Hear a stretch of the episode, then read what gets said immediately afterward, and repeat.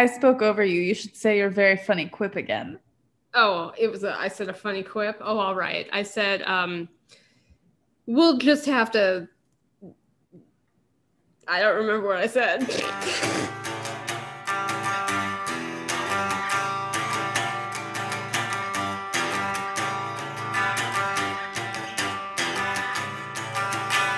Welcome back Ooh, to Check Displeased, the episode 50 spectacular, where we are talking about the top grossing Quebecois film franchise of all time, Les Boys.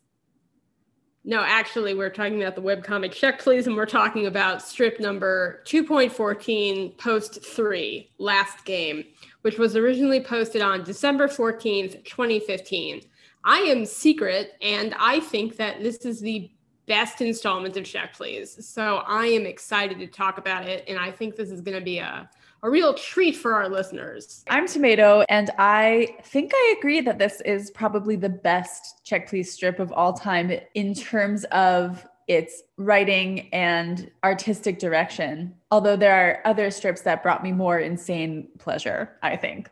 But it is pretty amazing. Oh, I would agree with that. I think there there are other strips that have brought me more insane pleasure for sure. And there are also a lot of strips that raise other really interesting, really fraught and like I don't know, hairy discourses. And I think we're going to have a lot of fun when we get into those. What I mean by best is like, I think in a, in a terms of like critical sense, the highest quality strip in a sort of objective, like, how do you write a good comic sense. That's that's this one. Post three, last game. I think I agree with that.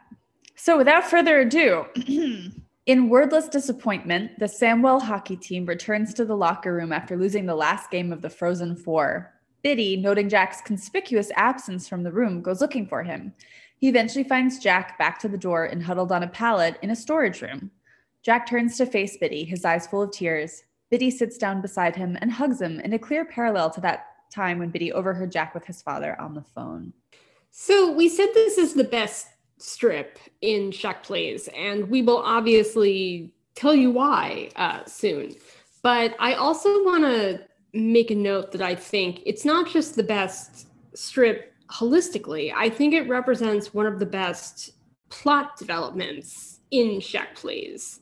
And the reason why is because you expect that this team is going to win, and they don't win you expect this because this is a happy sports comic and because all of the buildup, especially in the last strip about like, will they win? Jack really wants this, seems to be leading to some kind of emotional catharsis, like in the form of them winning.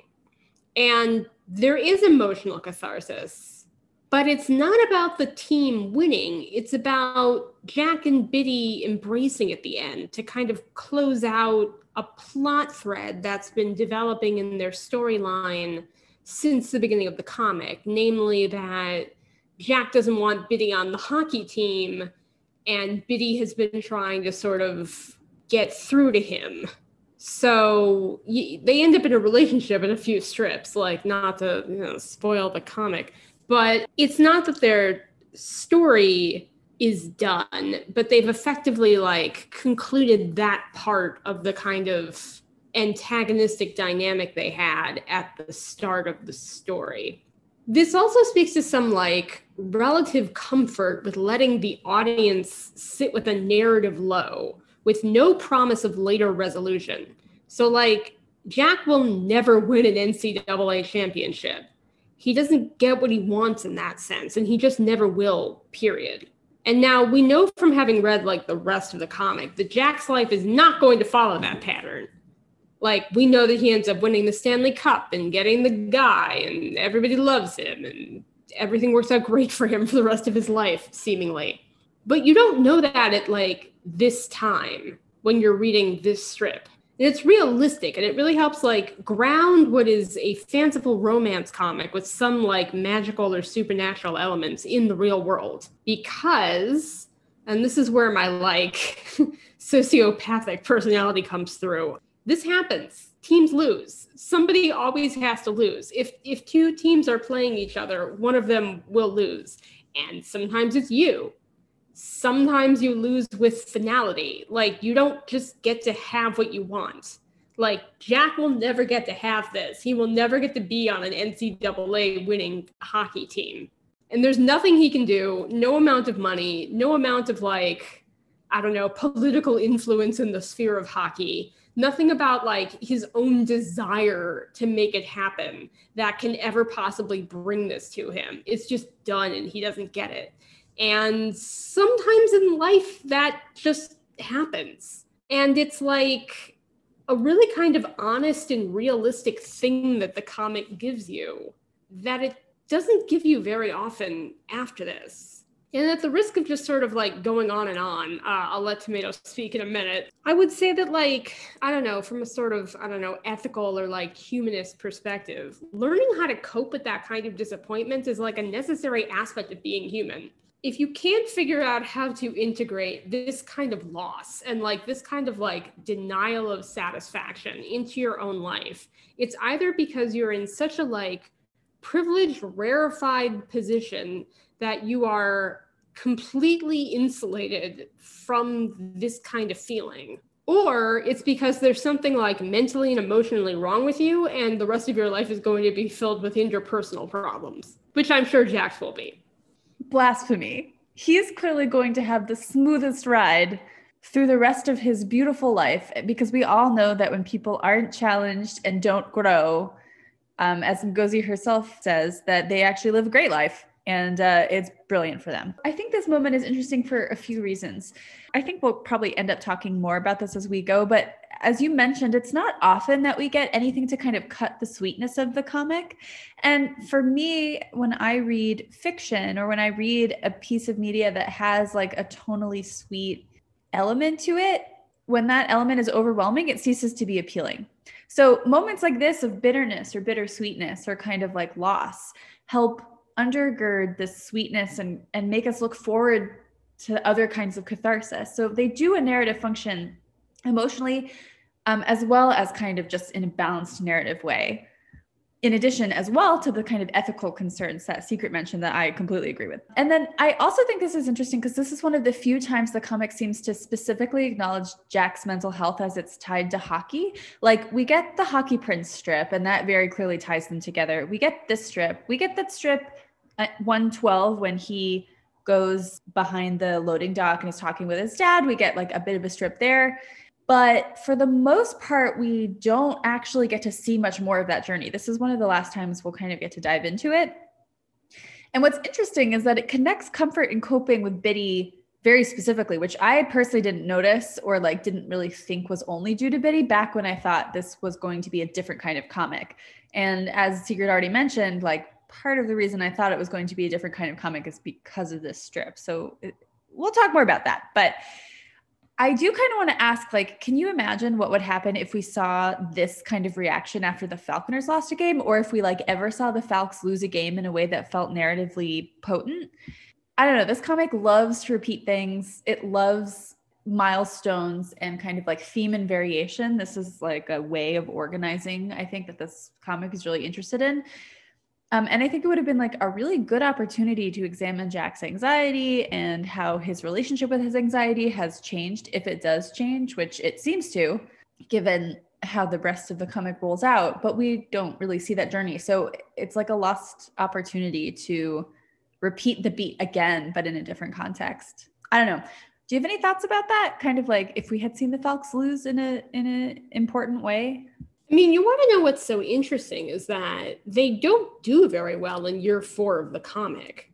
That season, I guess for them it would have been the um, 2016 2017 season, they don't even make the playoffs.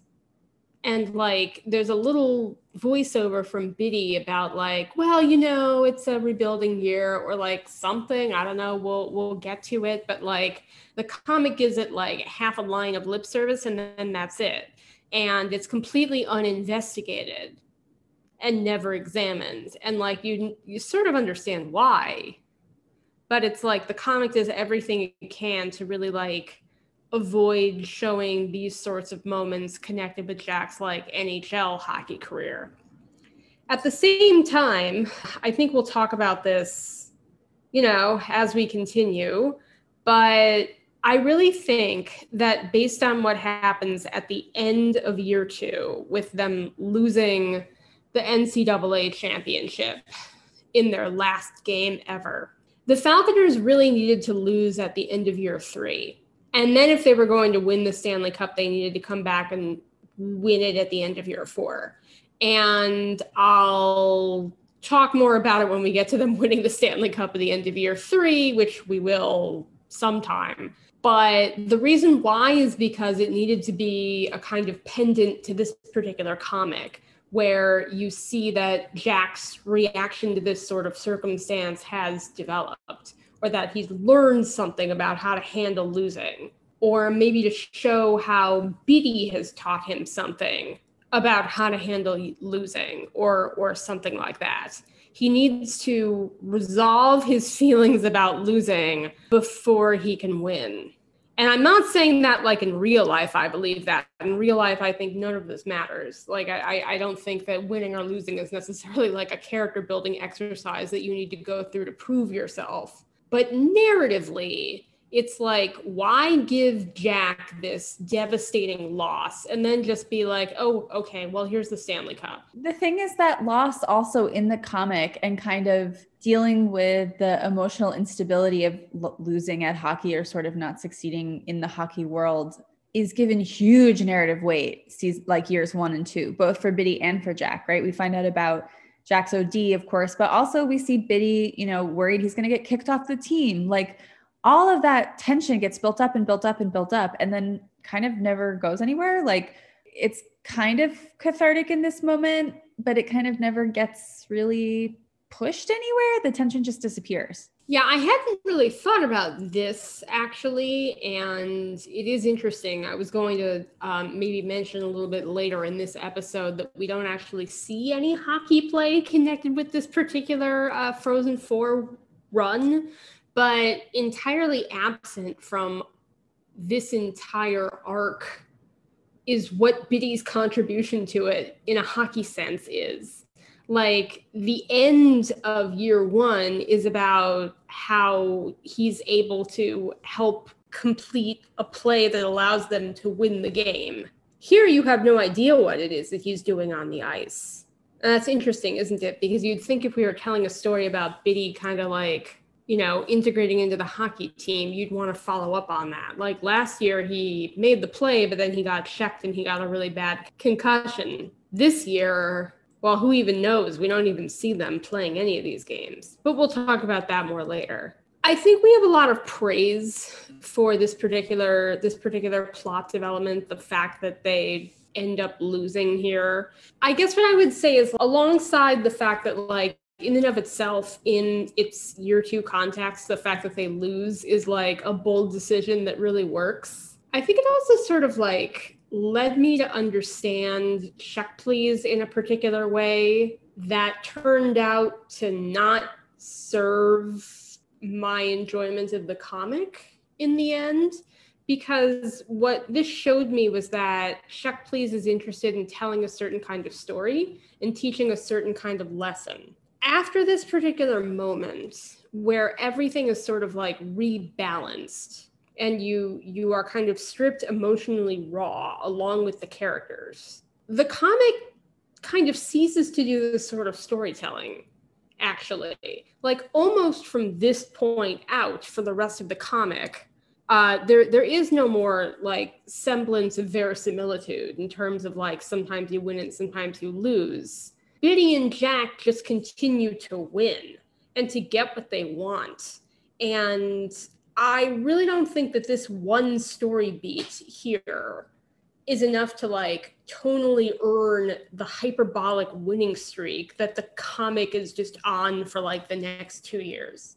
And it really bothers me. And it's sort of like, well, my understanding of this comic was sort of disserved by this one particular beat's which I took to be more of like an ethical position for the comic than I don't know another step on the like Jack and Bitty kiss progress narrative. I had exactly the same problem. And I suspect we will be talking about this a lot more as we go into year three, because that sequence also contributed to this feeling, a lot of it.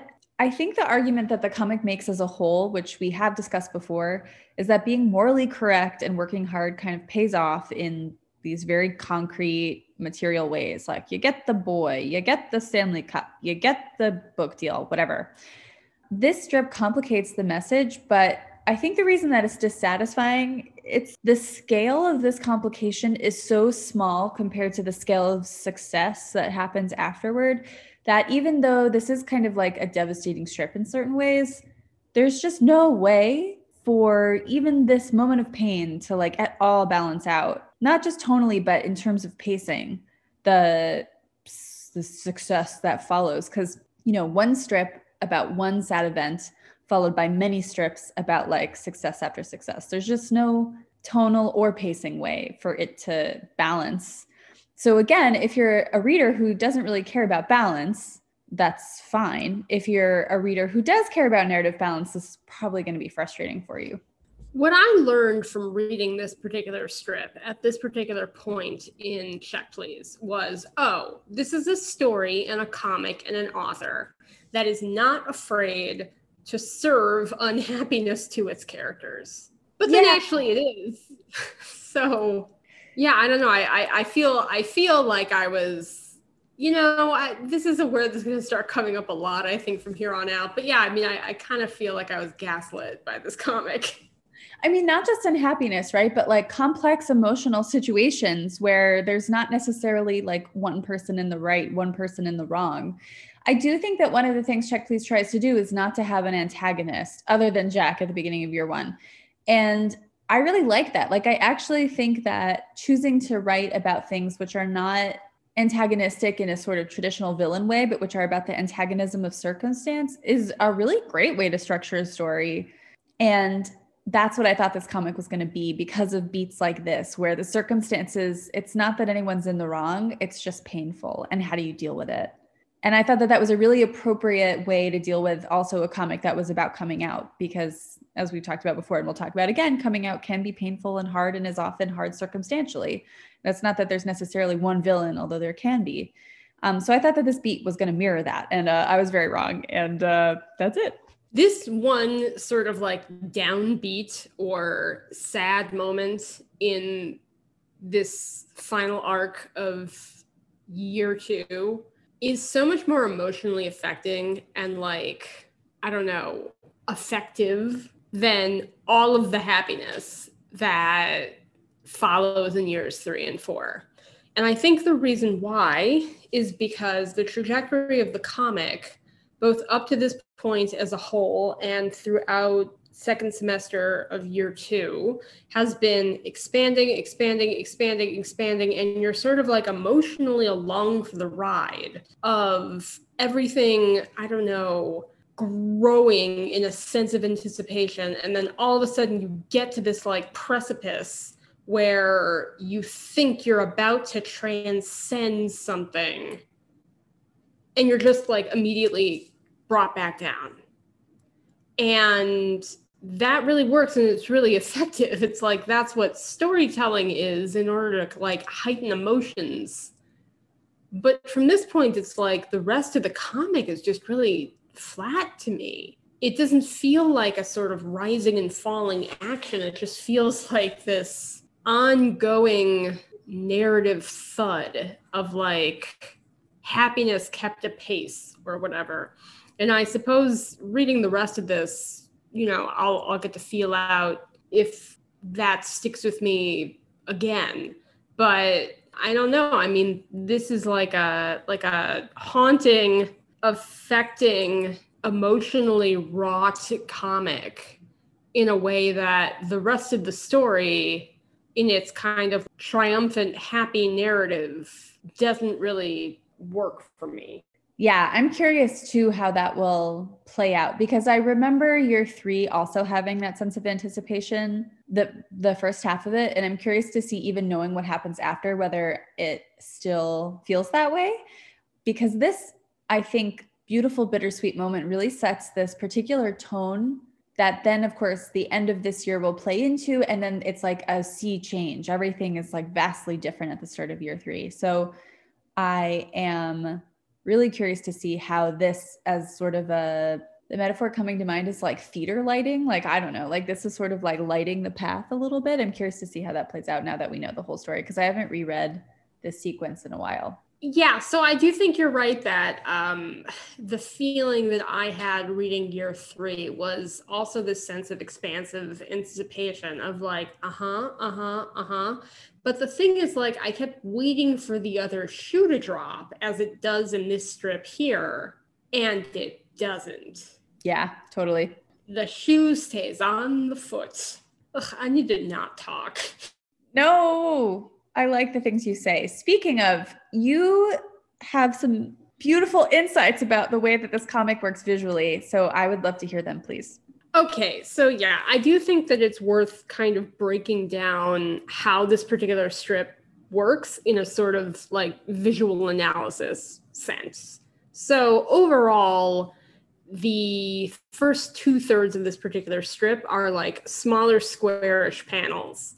And Ngozi does point that out in the blog post. But then at the moment when Jack and Bitty connect to each other, the panels open up into these like expansive full screen views. And the way that the last four panels of this comic, these like widescreen uh, final four panels look, are a wide shot a close into Bitty, a close into Jack, and then another wide shot. So you see this like visual echoing happening at the end of the comic to create a sense of like balance and emotional connection. And that final third of the comic is in conversation with the first two thirds of the comic where this like emotional connection isn't happening because it's very like beat by beat going through, I don't know what happens after they lose that game. It's also true that over the course of this particular strip, the lighting is really interesting. You get this like very full bright lighting within the changing room where the team is filing in, and then that lighting dims over the strip until you get to the low lighting of the loading bay at the very end. So it's kind of like the lights are going off, or you're getting more and more intimate and less exposed. And then the same thing happens with color saturation, where these strips, like these panels, start out really vibrant, and then that vibrancy kind of like drains out of the strip over the course of it until at the very end, Jack and Bitty, who are colorful, are just in this like gray void, even with like one overhead light kind of framing them almost religiously in the, in the very last shot. It's this sort of move from like a brightly lit, very visually vibrant and almost like busy and cluttered scene that goes to something that is like very still, very quiet, very cool, and just like I don't know, super subdued. It's really smart and it like helps kind of like, I don't know, file the viewers or the readers' emotions along with what's happening in the story. So here's what we actually get we start with a view of the locker room from within Jack's stall. And you know it's within his stall because he's got his yellow shoes and his camera, his uh, DSLR, I presume is what he shoots with, kind of like open in his camera bag. Then in the very next panel, panel two, we see that Dex has thrown his ha- his helmet into the empty room to like disrupt it, to kind of like interrupt the stillness of that locker room, and also kind of like to break the tension of it. And you know that it's Dex who throws it because he's the one who's not wearing his helmet as they file in in panel three. And as they're filing in, you can see that Nursey puts his hand on Dex's back to comfort him, like right after he shucks off his helmet. And you know that it's Nursey putting his hand to his back. First of all, because the previous panel has established that that's where Nursey's standing, but also because you can see like the eight on his jersey, and Nursey is number 28. I don't know how you'd know that, but it, it happens to be true. So you also get a little bit of like a bookend to the Dex and Nursey tension here, which never ends, by the way, throughout the comic. It's continued as like a running gag. But if you look at just like year two in and of itself, you get a little bit of like, you know, an answer to the question of can these guys learn to like be teammates? And the answer is presumably yes, yes, they can, yes, they have. So it's a nice, subtle way to do that then Bitty is instinctively looking behind for Jack. And you know that it's Jack he's looking for. Like you just know that while he's entering the locker room and while he's changing. And this is also like following up on a story that's been told throughout this year and also the previous year of the comic that Bitty is really concerned with and absorbed in Jack's emotional well being. We've also had all this stuff in the, I don't know, previous comics about how Jack really wants to win.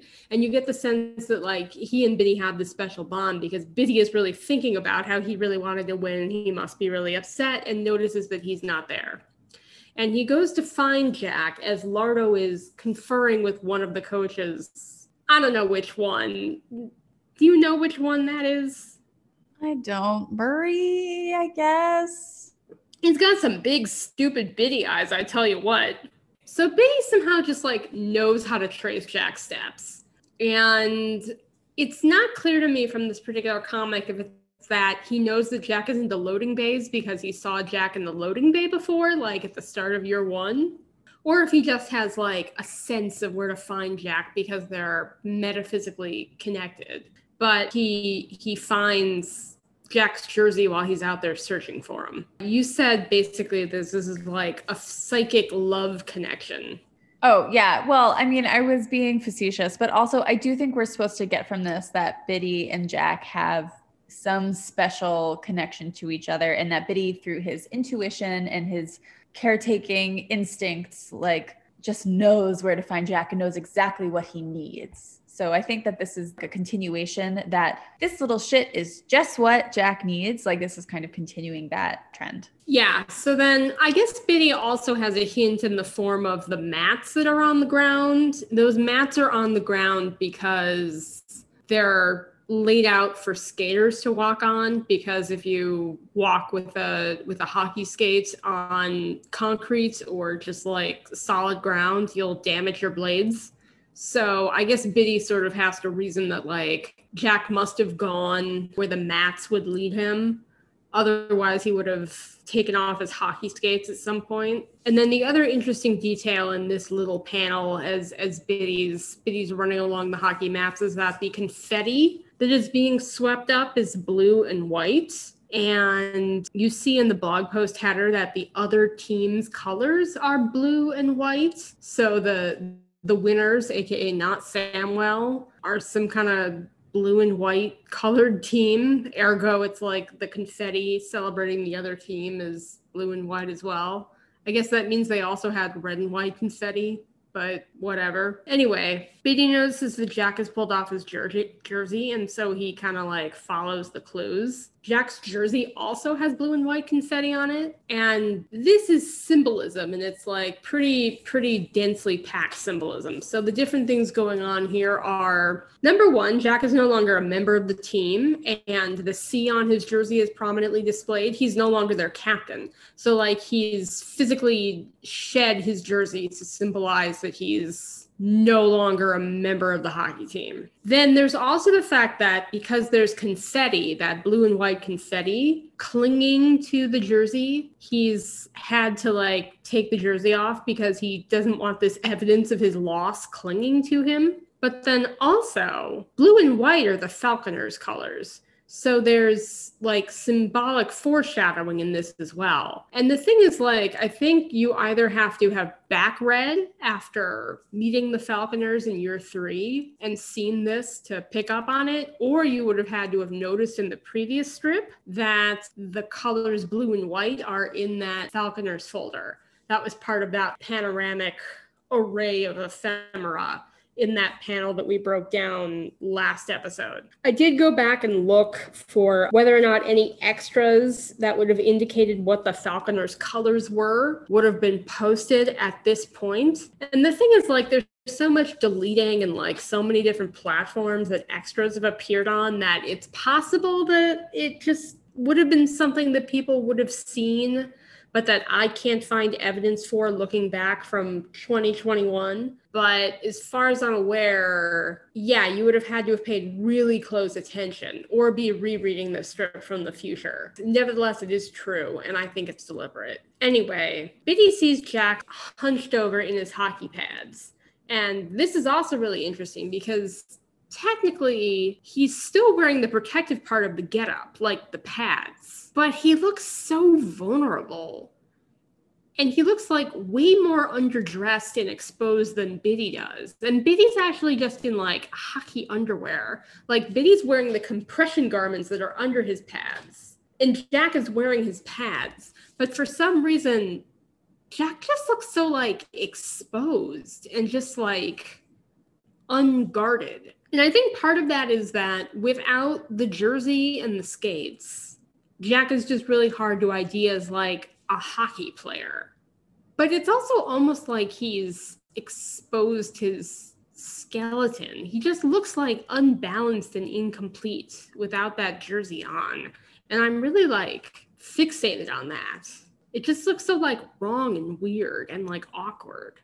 Yeah. And I, as we were kind of preparing for this episode, I remember that we'd spent like half an hour talking about how Bitty hadn't gotten undressed properly from his hockey gear in 112, which is much more effective in this case, I think, because it's serving a more obvious narrative purpose. But there's something really interesting in that parallel. Like both in being vulnerable and underdressed, but also Jack still has his pads on. So he hasn't actually shed the identity of hockey player exactly, even though he also can't keep on the Samwell jersey. And even though he is trying to protect himself via the pads, like he's clearly unable to. So he's still kind of stuck in the moment of the game, even though he can no longer be part of the Samwell men's hockey team, he also can't shed the like weight of the pads and like the weight of the game. So he's kind of just stuck in this limbo between them. And I think that's kind of amazing. And I think that contributes to the feeling of his vulnerability in the moment. Yeah, we did talk a lot actually about how in 112, Bitty is, it's after he and Jack and his mom and Bob Zimmermann have had this like awkward hallway conversation. Jack says, I'm going to go shower. And Bitty, I guess, doesn't. And then Bitty is still in his hockey underwear, and Jack has showered and like put his suit back on. And then they have this like weird exchange where yeah, Jack is like it was a lucky shot, and Bitty is just like in his hockey gear, and and Jack is in his game day suit. So it's this interesting reversal where sort of like something different is happening. I love that interpretation that it's like Jack is still a hockey player. He's just relatively like unaffiliated with a particular team. He's like a hockey player in search of a home or something. A stateless hockey player. Yeah, but here it's that Bitty has like started changing and Jack hasn't. So Bitty is taking off his garments because he's like done with the game. Jack took his jersey off dramatically because he's gay. I agree. And also, I think before I mentioned 112 when I actually meant 110 because that is the strip where Jack and Bitty have their moment in behind a loading dock okay 110 whatever. Listen i whatever strip you say i'm just like yeah makes sense cool. Oh no no 112 is right for the lucky shot. That's the right one. 110 is the one i mentioned before. This doesn't matter. Anyway yeah jack is uh. dramatic and, jack is dramatic and gay and that's why we love him. Correct? Yes. No listen i i said that like jokingly or facetiously, but I I really mean it. It's like something that I'm rediscovering and rereading Check Please is that Jack has this like weird like melodramatic flair to like what he says and what he does that actually feels just like really gay or like it's just like a really gay sensibility. It's just like, oh, I lost the hockey game. And he like tears his jersey off and like goes to cry by himself. It's like he knows he's in like a gay story He, I mean, he probably, yeah, I mean, literally, he does. Like, that's his life. I'm, I'm being completely serious. Like, I'm not even remotely joking. I think that there's a lot of shit in this comic that implies that he's basically just not affiliated with any sort of sexual identity. He just has sex with Bitty and also is a hockey player but yeah, I don't know. There's something just really gay about like a gesture of just like ah and like taking your taking your jersey off and flinging it aside.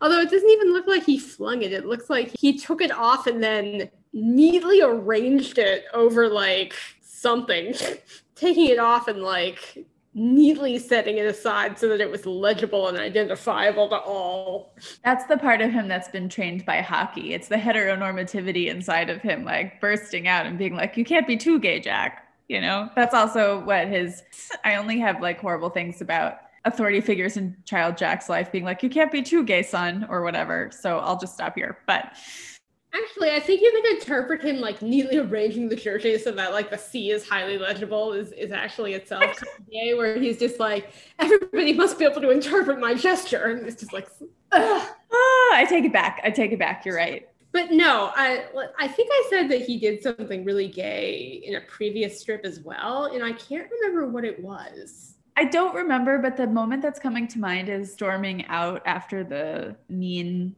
slash realistic sportscasters were talking about him, but I don't remember if that's what it was. Oh, yeah, that was pretty gay. I think we'll have to investigate this further. Time to re listen to all 49 episodes before this one to figure it out. Yeah, guys, first person who can who can send us an ask with whatever it was that I said recently about Jack being gay, I'll buy you a burrito in honor of the one that Jack left behind when he stormed out of uh, the restaurant. I really mean it. I'll send you like an $8 Chipotle gift card or whatever. Seriously, let me know. If I find it, do I also get the $8 Chipotle gift card? Yeah, why not? Oh, thanks. Oh, yeah, you're welcome. Uh, anyway, point being, Jack turns around to see that Bitty is standing there. So either Bitty has said something or Jack just like intuits that Bitty is standing there and he is crying. And this is one of my favorite moments in Check Please when Jack turns with his eyes full of tears because he's not just sitting there in a slump feeling sorry for himself, he's crying. His eyes are red. He's been crying for a while. Like, nothing pleases me more than just like a big sad man crying. I'm sorry to be blasphemous by briefly bringing in another fandom on this, our most hallowed episode yet. However, this is one of the major appeals of Supernatural for me. Okay, thank you. Please continue. Did I ask like who who cries in Supernatural or the gay older brother? You know, every couple seasons he's like overwhelmed by feelings and he cries beautiful, perfect tears. It's really good. My cat cries every single day. Every single day. I get up in the morning and I'm like, I'm gonna sit in bed for as long as I want to because life is hell and I just start like writing emails in bed or whatever. And then my cat is just like crying outside my door. And then I let him inside the room, thinking that I'm just gonna like get work done. And then as soon as he's inside the room, he just starts being a little asshole. So then I put him outside the room and he continues crying. And this is my entire life.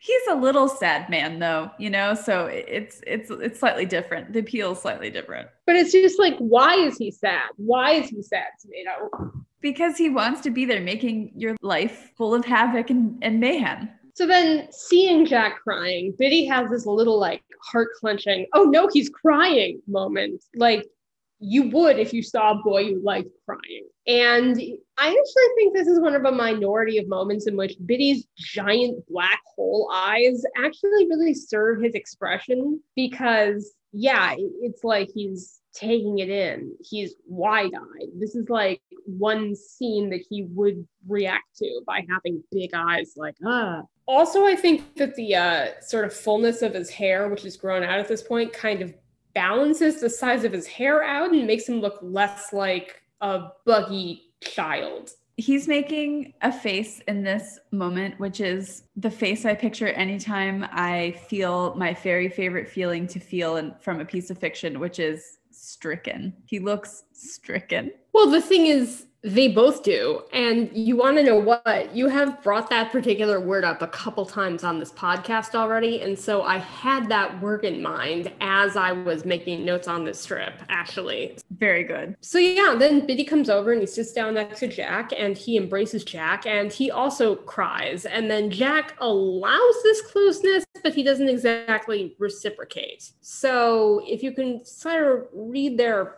posture, Bitty is leaning over and into him and hugging him with his head on Jack's shoulder, but Jack's posture remains closed off and he's not like returning the gesture. So he's allowing this, he's tolerating it, he's accepting it, he's open to it, but he can't give it back to Bitty, at least not yet. And the first time we talked about Jack, you know, being being sad and having this particular posture, in fact, this like exact posture in a loading bay, we talked about the lyrics to Halo and how there's this whole thing about Jack being open to Bitty and like you know the the walls he built against Bitty's toxic masculinity destroying I don't know emotional realness come tumbling down etc so this is like another moment in that arc where he's having a moment of emotional vulnerability because he's allowing Bitty to like share in it because Bitty's like done this work I guess to kind of like break Jack's walls down. And then Jack is in pads and Bitty is not in pads. So here we have kind of like an interesting reversal of the way that they're dressed, where Jack is still kind of guarded, whereas Bitty is completely open. And this does echo what happens in that lucky shot moment. It's really clever, I think, how the same kind of like state of dress is used to sort of communicate two wholly different readings of like where these two guys are emotionally. I I just think that's well done. And then I guess the only other thing that I have to observe about this particular panel is that Bitty is small and Jack is a large man. And you know what? At this point, it just is what it is. But every time it comes up, I will note it. He is so small here, especially because Jack is not reciprocating the hugs. It's like not like most hugs I've seen in real life or participated in real life. Like if i'm going to hug someone which i don't do very lightly or very often i will expect them to hug back. And if they don't i'm like why am i wasting the energy in hugging you? Anyway that's like a me problem. But the way that Bitty is sort of hugging Jack here makes him look like he's propped up next to him like a little doll with little Velcro hands that are like hanging around Jack's neck. And I find it so weird. And I remember thinking it was weird even back before I was in the fandom in any fanfic or you know transformative work kind of sense it was just when i was like well i don't know like i like this silly comic and even then i was like huh that's kind of a weird way to portray them i i don't know. I i guess i don't have that much more to add about it either that we haven't already covered but i just feel like it's very evident here in a way that is not romantic to me.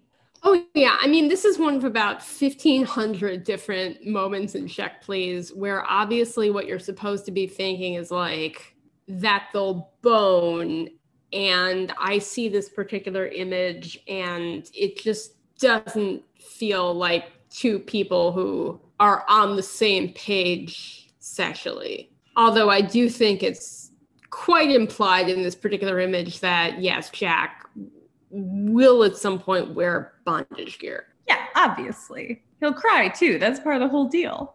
Well, okay. So then the next thing I wrote was, "What is fucking wrong with Jack Zimmermann?" And um, the Hang answer on. I did was, "What?" That's not technically the next thing you wrote. If we don't have to share your your fanfic that you wrote in our in ours, but I like it. You, you can share what I write these things like in the outline to amuse you, but I mean, you can share them. I don't care. I would like to share this one. Okay. Jack asked for a doll for his birthday when he was turning seven, and his mom was like, ugh, really? And didn't get it for him. So his entire relationship with Bitty is just striving to capture that which he never had. He wanted one of those ones you could feed a bottle and it looked like the bottle was emptying out. Fucking baby alive. And indeed, I think fucking baby alive is the tagline of Jack and Bitty's entire relationship. So there you go. Oh no. I'm sorry. Like, which one of them is the baby and which one is alive? it's really hard I think say. we know that. I think it's very clear which one's the baby and which one's alive. Come on. I think it really depends on how you define baby and how you define alive. Well, I personally think that Jack is baby coded and Bitty is much more alive coded, you know? But then Bitty is very small. So sometimes it's kind of like, well, he could be baby and Jack could be alive. I think maybe they like role play that Bitty is baby and Jack is alive, but I think we know which one of them is really alive in this circumstance. And I just don't think it's Jack. I don't know what to say. Well, between the two of them, which one of them looks like they probably are on the precipice of lactating? You tell me. I think we all know the answer there given whose tits we've discussed on this podcast before. All right, anyway, let's let's keep going.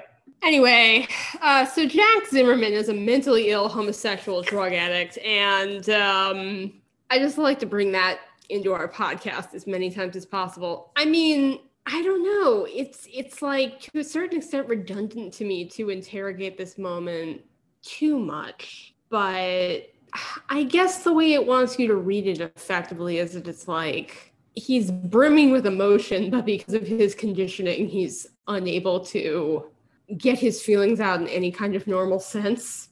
I guess it's worth sort of thinking about what I have called the awful themes, messages, and, and lessons of this bad comic. And when I say bad comic, I mean like Check Please as a whole.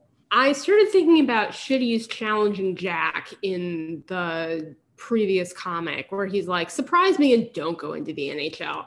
And it's like, yeah, okay, so feeling so bad that you have to strip all of your clothes off and go cry alone in a loading bay is kind of like a good reason not to go into the NHL.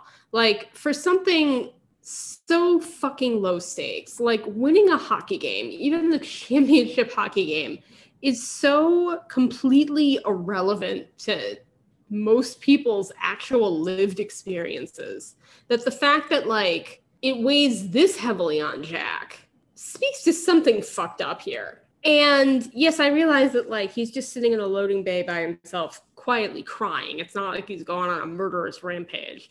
But versus the rest of his behavior and his typical demeanor, he's clearly impacted by this.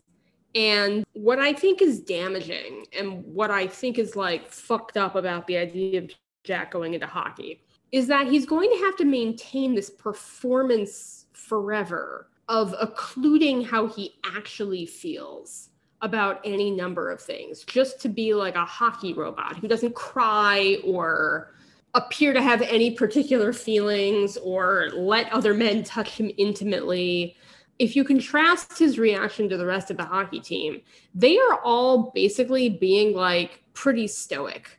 Even Bitty, who later in the comic we'll see cries more than Mary Magdalene, is just kind of like bearing this experience without totally breaking down. I don't think you're for Bitty would do that.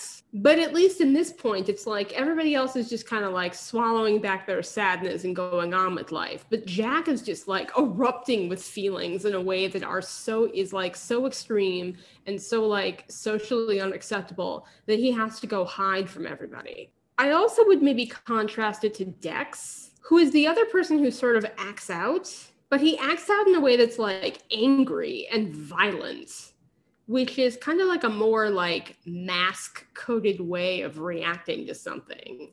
Not that it's not gay necessarily, but just that it's like, I don't know, more stealth. It's more stealth to like rip your helmet off and chuck it across the room than it is to like go cry alone. I mean, I think we can see both Jack and Dex rip something off and throw it somewhere, but they're different items and and so it kind of Okay, so now it's confirmed that Dex is also gay because he too is enacting a melodramatic. Uh, so Holster, we've got Holster confirmed, we've got Dex confirmed. Jack's getting there. But it's like the point is Jack like Dex is able to perform yes specific emotion in this specific way in front of other people. Totally. Whereas what Jack is doing, which is crying and feeling bad for himself, is something he has to conceal from everybody and he's not going to be able to do this in the NHL is the thing because it's like there's going to be a fucking um, press corps that's going to want to get up in his face. And we will see that in the comic. And he's not going to be able to like disappear by himself for a quiet moment of emotional catharsis his life is going to be very regulated and he's going to have to go straight back to the locker room and then like get on the bus with the other guys or like you know go do a presser or something. So he's entering into an arena where it's like he's not going to go to a, sustain this. That's the thing is it's like this question about the meaning of jack going into the nhl is that he's sort of knowingly agreeing to suppress aspects of himself that include, you know, not just the fact that he wants to role play baby alive with a twink, but like the fact that he has feelings in a way that's like uncomfortable and not really okay for like a male coded hockey player. It's like he enters the NHL and just because we don't actually see much of his coping as necessary in the NHL, it's like he either just magically gains coping skills or Bitty's wonderful anti-toxic masculinity somehow like outweighs all of the bad possible things that the NHL could enforce on Jack or whatever. And instead he's just I mean, really what it seems like is he's just suppressing it all through application of, you know, drugs. But it seems instead as though he's just no longer dealing with this sensation without any way of telling us how he learned it, except I guess maybe the implication that like Bitty taught him, but we never see it. I don't know. Well, that's possible. And I think hmm. it's implied. And I think we're supposed to just like presume that that's what happened. But I mean, realistically, like pragmatically speaking, it also happens to be the case that like nothing this bad ever happens to him for the rest of the comic. Like he's yeah. never in a position to feel this way ever again because basically everything is just like he he succeeds. He's never pressed into a situation where he has to struggle with this. He just wins. So like you never get the opportunity to see what he's going to do or if he's learned anything or if he's developed in any way. So a lot of this to me suggests maybe that the story of this comic was changed. Again I'm not saying this isn't a conspiracy theory. Like, I really don't think you're ever going to get anybody, let alone Ngozi, on the record saying, yeah, this comic was supposed to cover blank, but then the decision was made to take it in a different direction. That's not going to happen. So, to a certain extent, this is just kind of like conspiracy theory thinking. But part of what I think we're trying to do with this podcast is point out what the narrative seems to be setting up versus what the narrative ends up actually doing. And I feel like this particular moment of loss here implies a trajectory that just doesn't materialize. And again, in dialogue with other things, suggests that like perhaps some revisions were made and this particular story beat would have made sense or been part of a different narrative had the comic not been changed at some point. Yeah, I agree. And I think we can see that both in terms of the lack of theme and variation that is usually used for other important beats in the comic, as already discussed. And I also think tonally, this is way more bittersweet than like year four, for example, would suggest the rest of the comic to be. And I think that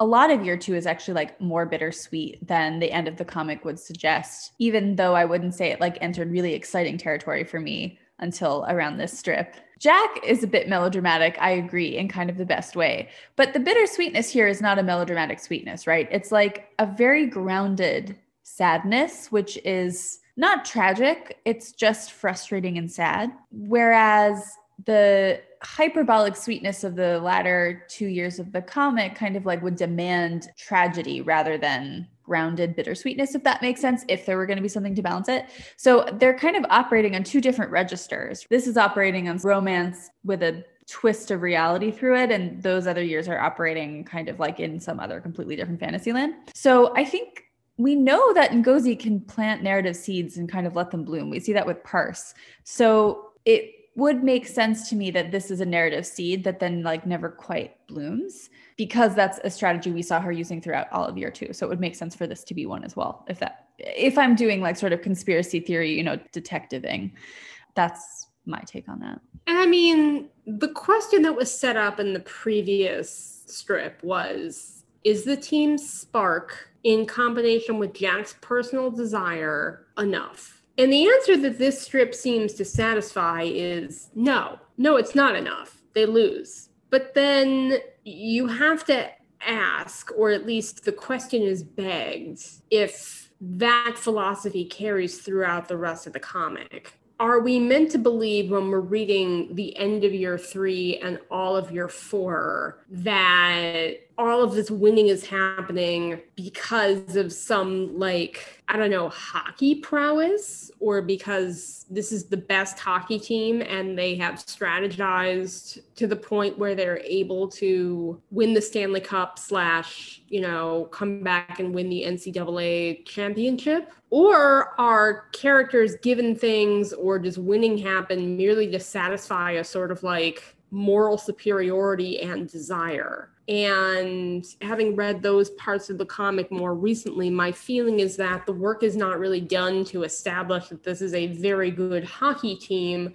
I think Bitty is given victories or Jack is given victories almost as like a reward for personal behavior. And then that makes this kind of like an odd contrast to the end of year one, where the reason why they win the game that they win at the end of year one is because they play the hockey game well like very clearly it's explained in an artful non-technical way that makes sense within the comic that the reason why they win is because Jack devised a hockey play that made sense and Bitty was able through the teaching that Jack had given him in the first year of the comic to follow through on it. And then the push and pull there is that, yes, they won that hockey game, but ultimately Bitty paid like a very dear price for it and they didn't win the championship anyhow.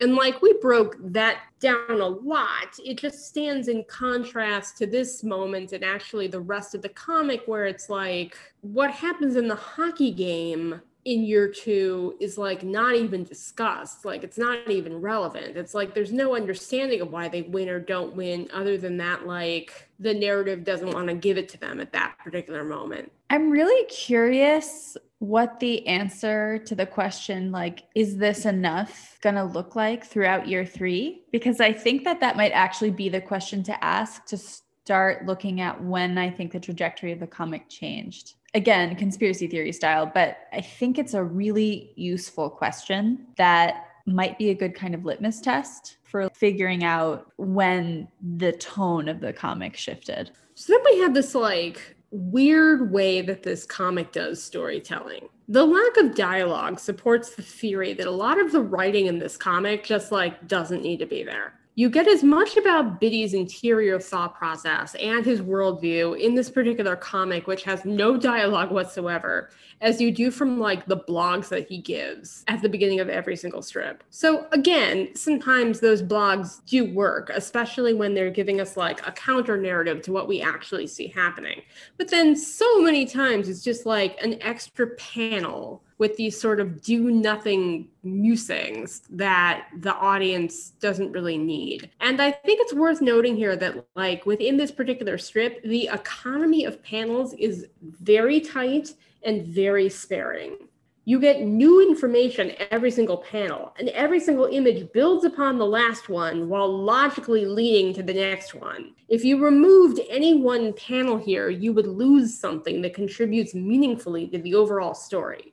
But the thing that's so striking about this particular strip is that Check Please doesn't usually manage to accomplish that. Like, this is so much tighter than this comic ends up being, especially later on. And I think for me, this particular strip is like a really effective example of Ngozi's fill in the blank approach to storytelling. It really works here to the story's advantage. Like, they lost. And you go from all of this shit in the previous comment about being in the moment to a moment that they wish they didn't have to be in.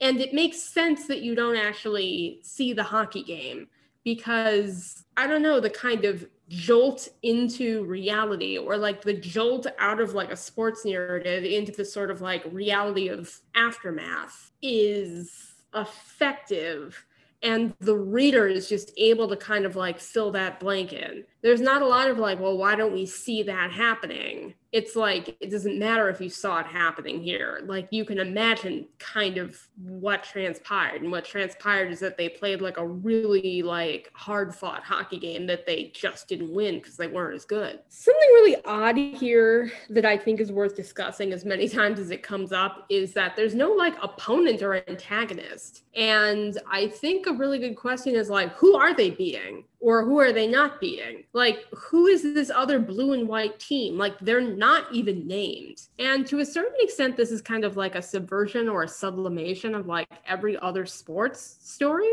where the other team is usually not as sketched out, but is somebody. Like, you know, they're Adams County or whoever, you know, they're like another hockey team that has in and of itself a kind of contrasted character.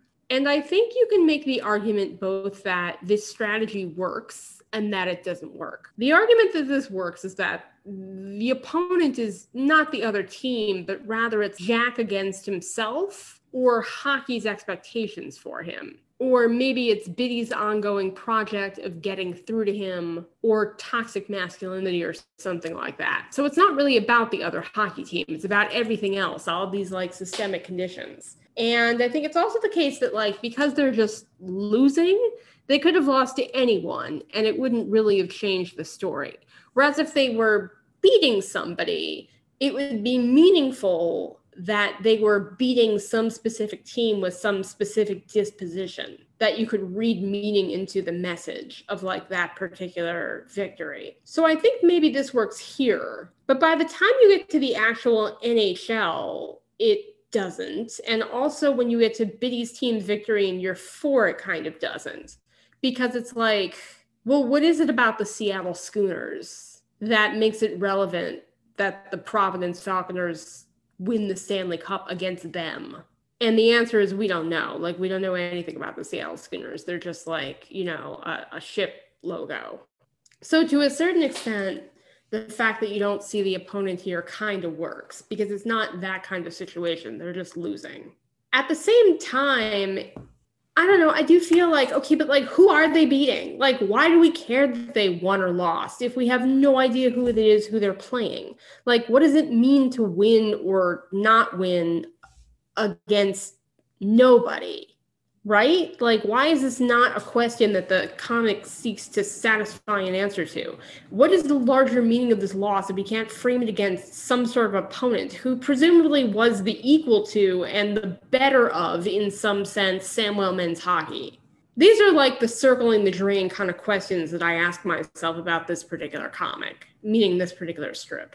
I think it does work ultimately like i think you can ask all the questions about why it doesn't work but i think for me the reason it really works is that this moment is a transition between being primarily a sports narrative to a primarily romance narrative with hockey play in the background.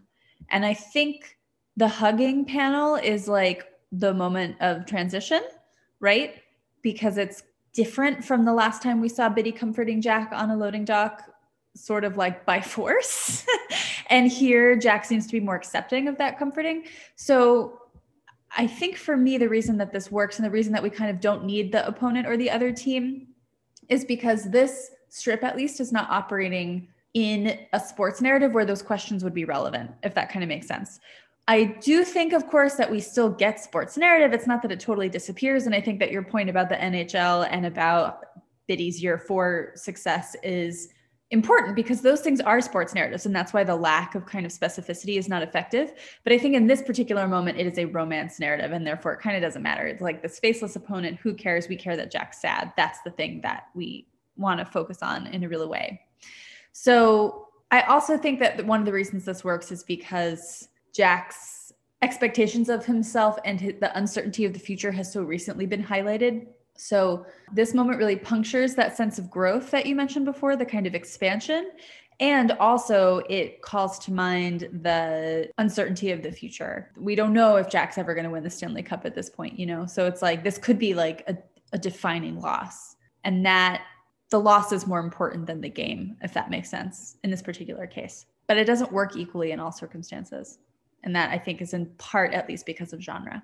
I think to a certain extent, it is a little bit problematic that we never really get a real opponent, not because this comic needs more characters, like certainly it does not, but rather if one of the points you want to make is that people aren't villains, but the system is a problem, then humanizing the other team and showing that they're not morally superior or inferior, just other people who are also struggling within the system would really be a boon to the point this comic is seemingly making. And on that note, all I have to say is, uh, boy, it's really too bad this comic didn't end up doing more with Kent Parson because mm-hmm. what a great opposing hockey player you have there to make that point with. Oh, well again, narrative seeds that seem to have been planted to me back when I read this comic and uh, maybe weren't. Yeah, I mean that's the thing. It's like so. This is what happens to Jack Zimmermann when he's losing to nobody. What happens when he loses to somebody that he actually has feelings about and is invested in on some level? That's like a really interesting character turn that could be really illustrative of like who he is and like what his values are and it just like doesn't materialize. And i also think you know uh, we'll get into this but i deeply suspect or at least i feel that it would have been better if again the falconers had lost in year three and then won the stanley cup in year four. With a corollary that it would have made a lot of sense if they had lost to the aces in year three and then had a rematch in year four where they do win because that would have allowed the point to be made that it's not so much the winning or losing that is important, or rather, winning or losing is nice, but the character of the people involved in the actual game is what's really at stake. Like that would have been the easiest way to demonstrate that. And I always felt maybe that was what this comic was trying to express, but apparently it's not. Here, here. That is also how I feel. I mean, I, I really, I really just thought like that was what was going to happen. Like until until the Falconers won the Stanley Cup at the end of year three, I, I really thought that was what this story was supposed to be.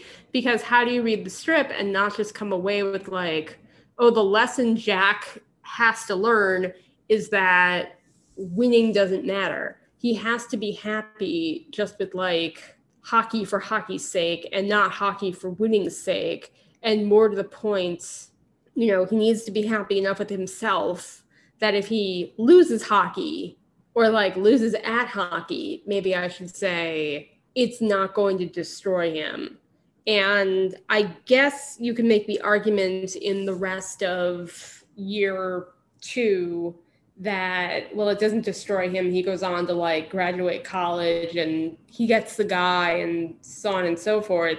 But it's also kind of a mixed message because he never seems to like internalize what hap- what happens here. I think it does a disservice to what's really great about the comic and the things that it does really well to assume that this strip isn't here for any reason and that's what that reading kind of demands right? Like that it isn't trying to say something. And i think when you look at the trajectory jack has over year two from kent parson showing up to this moment and then of course the end his trajectory throughout the course of this year is of re-encountering old and potentially harmful patterns. I'm not saying anything about Kent Parson. I'm just saying like Jack's patterns, right? And starting to try to think about them in new ways. That's how I read part of his trajectory this year. And to ignore that is to do a disservice to what's really like great about it, I think. Well, the year isn't quite over, so we have more to chew on. But in terms of the ostensible plot of the comic, which is to say it's about hockey, yeah, that's over. They lost. That's it. The end. And I too have nothing more to say. Like Jack, I just have to go cry. Oh, don't go cry, but like Well, actually, let me let me reframe that. Don't go cry because next time we're going to read a really exciting strip called Jack's Dibs. No number. I don't remember what happens in this strip, so I'm very excited. Wait, you don't remember? I remember the grand gist of things, but I don't really remember any of the details because it's been a long time since I've looked at it. Oh boy. Well, I think you're in for a real treat, which is finding out there are few details, few details forthcoming. That's what I love. But um, I think we'll maybe be able to use this opportunity to talk a little bit more about Jack's character or something. But we have a week to figure it out. So, you know, just fuck around and find out, I guess. I guess we'll see you back here for Check This Please number 51, the big 5 1, as they say, Jack's Dibs. I have been Sekrit, and you can find me on Tumblr at Camilliar, C A M I L L I A R, or S K R T O M G, or on AO3, I'm familiar. And I'm Tomato, and you can find me at tomato underscore greens on AO3 or tomatorights.tumblr.com.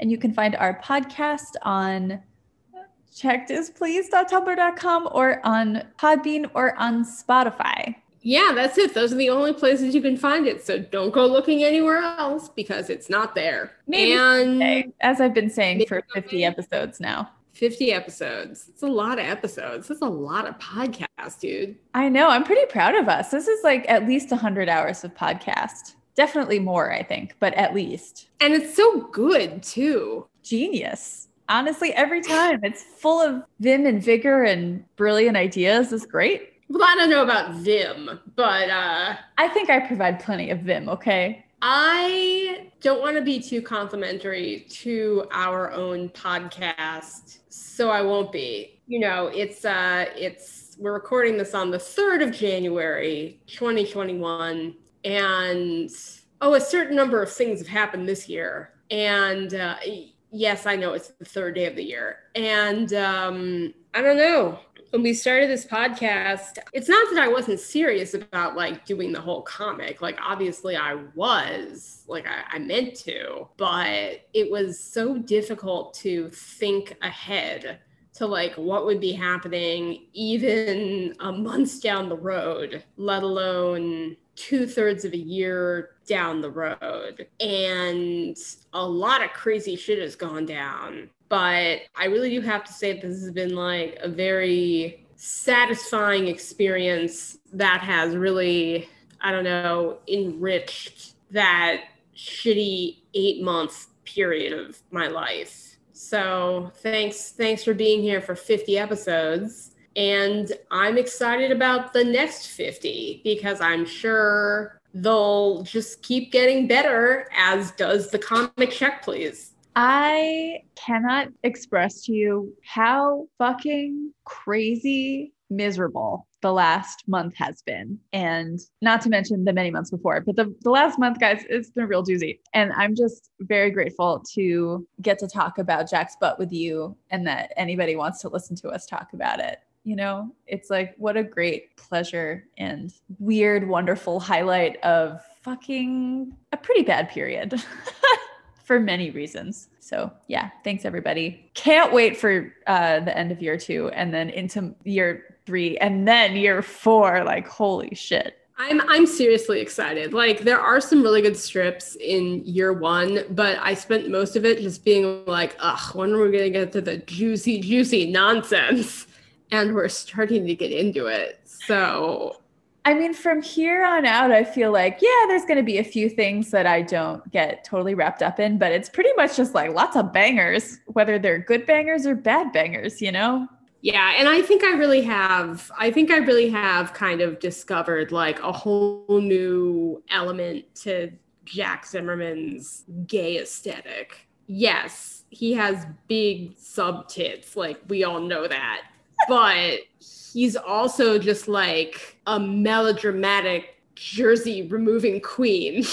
And we better end this podcast really soon, or I'm gonna start saying a lot more creepy, exploitative things about this fake man. Save those for me later when we're not recording. Anyway, have a good night, everybody. I hope you have enjoyed our 50th episode as much as I have, because honestly, it's been the highlight of the last week. And don't get COVID. It is horrible. And now I have what one of my friends called sleepy bitch syndrome, which I do think is a very funny name, but unfortunately, it's horrendous. So please be safe. If you can do any last minute phone banking, oh, wait, this is going to come out after the election. Never mind. Well, I did some today. I did some today. Literally zero people picked up the phone who were the correct person I was trying to call. This is really sentimental, but yeah, this has been a highlight of a fucking horrible year. So I love you guys in the way that you love people you don't know through the parasocial relationship of the internet. All right. Well, we'll be back here next time where we talk about other people who love each other in the form of Jack and Chatter exchanging dibs. You know, and also Seminole. Um, bye. Bye.